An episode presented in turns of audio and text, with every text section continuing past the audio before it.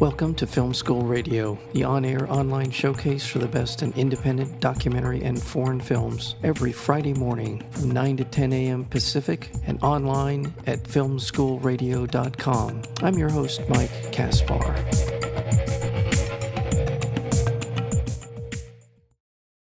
Bull centers around 14 year old Chris, played by Amber Havard, who, after trashing her neighbor's house in a fit of youthful defiance, seems destined to follow her mother's footsteps into a state penitentiary.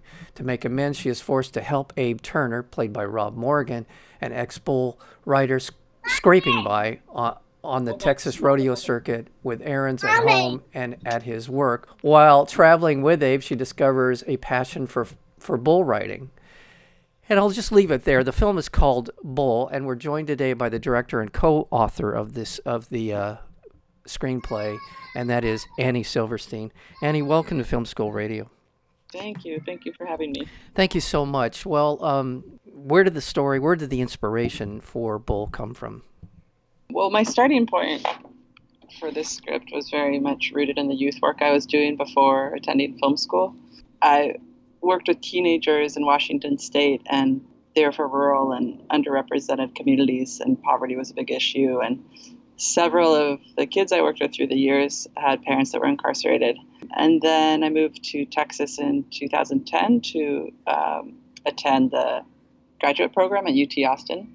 And I spent, you know, time during my experience in grad school writing about a lot of the themes that had come up during my time as a youth worker. I was doing a lot of social work um, with the kids, and and then at the same time, I was location scouting for my thesis film. Uh, my creative producer Monique Walton, and we met a man who comes from a well-known black rodeo family in Texas, and he shared the history of his family, and I didn't know much of anything about the history of black cowboys in America. You know, it's it's so often left out of um, cinematic depictions of the West, and it's not really taught in our history classes. And so that conversation with with this man really sparked my interest in, in learning more, and and so this character of Abe formed.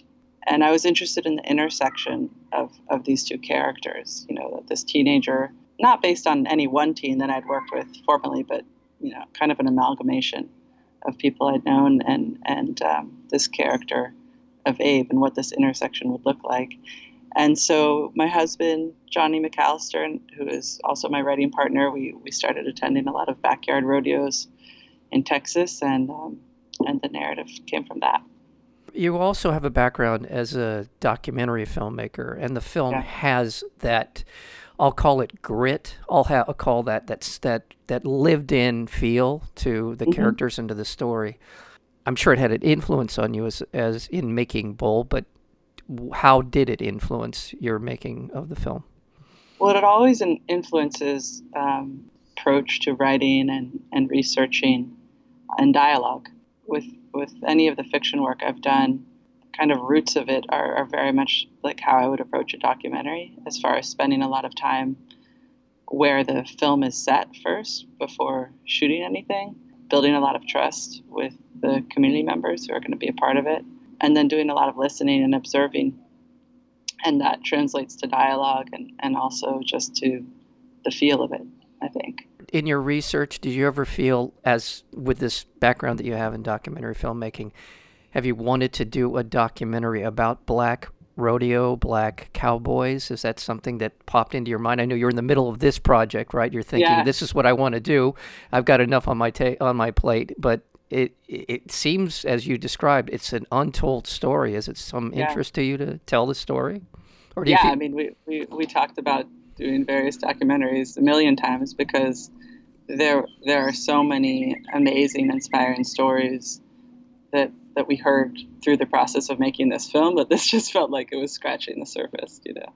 So we, we certainly talked about that all the time and, and, and still have the desire to do that yeah, there's so many aspects of American history where the black experience has been marginalized or untold, and this is another one. Go back to the black baseball, uh, the leagues. Or I just saw a documentary about uh, booksellers and the, mm-hmm. the, the, the literary history of, of of, of, the black culture. just there's so many things, and and uh, this feels, again, I knew just a little bit about it. It was only when I saw it in brought up in the in your film Bull that it reminded me. Oh yeah, I had heard about this, but and mm-hmm. and had a little bit of a, you know a window into it. But uh, um, I want to switch gears a little bit and and sort of talk about the uh, Abe and Crystal or Chris and how in the film it feels like to me they're both trying to find a, a new emotional structure for their lives and mm. and how those the the intersection of their their stories somebody who's physically and emotionally beaten down in the in the case of Abe and Crystal who was emotionally psychologically beaten down and how they find one another. Is is that a fair assessment of what what is in the film? Absolutely. It was nicely put you know i think that that one of the things johnny and i talked about a lot when we were writing the script was um, this kind of dual coming of age that oftentimes we, we talk about coming of age films or stories and we're just talking about teenagers but how we really felt that this was a coming of age film for abe too and that we come of age multiple times in our life um, when a door is closing and we, you know, really have to find ourselves again um, in order to to to survive. And so we were interested in in two people at very different times in their life going through this kind of transition and and and what a kind of connection they have could could do for each of them. Their performances are just wonderful, and I'm um, uh, Rob Morgan is such a still waters run deep kind of mm-hmm. character, mm-hmm. And mm-hmm. with and with uh, the case of uh, Chris or Crystal, there's everything is it's funny everything is kind of on the surface, but she doesn't say a lot, and I think this yeah. is one of the things that I really liked about what the performance you were able to to get from Amber Havard is that ability to be able to convey a lot of emotional turmoil without a lot of dialogue with her. Mm, talk mm-hmm. a little bit about that.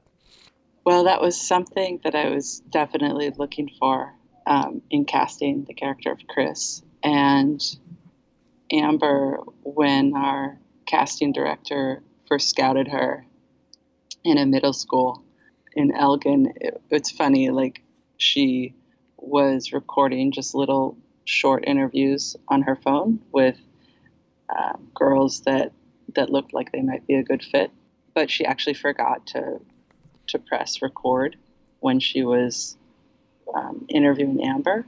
And then when she thought she was stopping the recording is actually when she started recording. So all I saw of Amber was the end of the interview when she was simply listening to our casting director Vicki Boone say, okay, well, I'm going to send this to the director, and if she's interested in talking to you more, you know, she'll get in touch with you.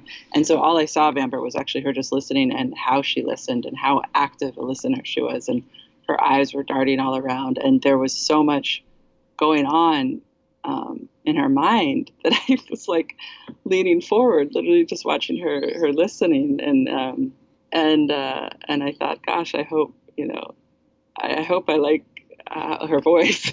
you know, because I this sounds insane, but by watching like eight seconds of this um, this kid listening, I'm I'm incredibly intrigued, and you know. Well, well, you see it on screen. You see what you saw, we see, and yeah. and and uh, so it's yeah, I understand. Uh, talk about Rob Morgan, who is really really special in this film. And yeah. I and one of the th- uh, the other things that I would like to ask you about in terms of his performance is you don't give the audience any easy ways to sort of reconcile what's going on. There's no. This is a, a film that I, again, we talked about your documentary background, but it feels so. That's why I use the word lived in. It's feel everybody feels so comfortable in a um, acting perspective, uncomfortable in their situations, but certainly the way that they're able to convey what they're doing, just remarkable. And he does a fantastic job in the film. Yeah. Yeah. You know, Rob is a very seasoned actor, but he still has this very kind of raw, authentic feel about him. And I knew that the casting for this film was going to be a combination of people who hadn't necessarily acted before and actors. And so, what felt so important um, was that ability, somebody who um, was, you know, had so much experience in acting, but could also really relate to the non actors in a sense, so that when they were together, it felt seamless. And I just felt that Rob had both those qualities about him. He right. was excited about spending time in the rodeo community and meeting the, the, the people, um, you know, the bull riders that uh, Abe was based on and, in many ways. And, and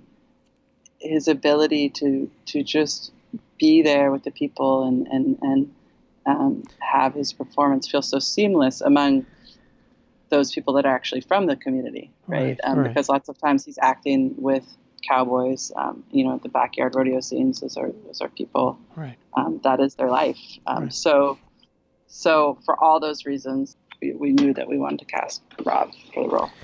Well, in the last minute I have with you, and first of all, I'd like to remind our audience we're speaking with Annie Silverstein. She's the director and co screenwriter of the film Bull, along with her husband, uh, Johnny McAllister. This film has been compared to a few other films, Lean on Pete and uh, The Rider, but it reminds me an awful lot of Winter's Bone, uh, Debra Granik's film. And because I uh, have no have interviewed her for that film, and uh, she was talking about all the non-actors who she incorporated into the story, and how that gives that, that again comes back to that authenticity that this film has. Um, and that's what you just mentioned it, and that's what this definitely feels like. That it, it compares favorably to Winter's Bone, for which for me is one of the better films of the last decade or so. Um, but I I I uh, I really like uh, you were able to do that. Was there ever any hesitation on your part to bring these people into the into the mix? No, because that's where I um, started my fiction work. Right. Because you know, when I was a youth worker, for many years I worked on a reservation in Washington State with teenagers, and sometimes what we would do, we made mostly documentaries together, but sometimes what we do is we would fictionalize things from their life that were too personal to discuss openly, like in a documentary form. And so we would make up stories about them and they would act in them. And suddenly they could play anybody they wanted. And I found that experience to be really amazing and inspired me to go into fiction. Um, that sometimes the form of fiction is a better way of getting at truth than documentary. And so that that's kind of my roots of how I got into it. So there was never any question that that, that this would be a, a mix of people from the community and, and professional actors. Great. Well, the film Bull comes out uh, May 1st. You can see it, uh, I assume, VOD, multiple platforms. Is that is that right? Yes.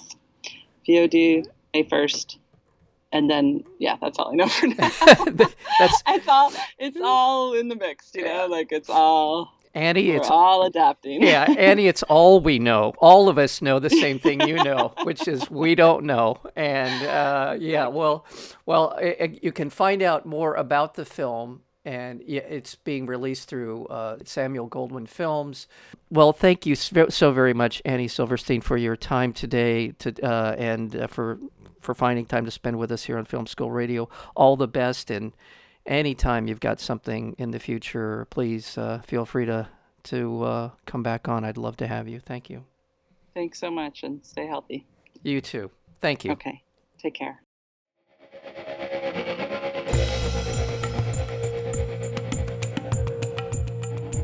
You've been listening to Film School Radio, the on air online showcase for the best in independent documentary and foreign films. You can find out more about the program at filmschoolradio.com. I'm your host, Mike Kaspar.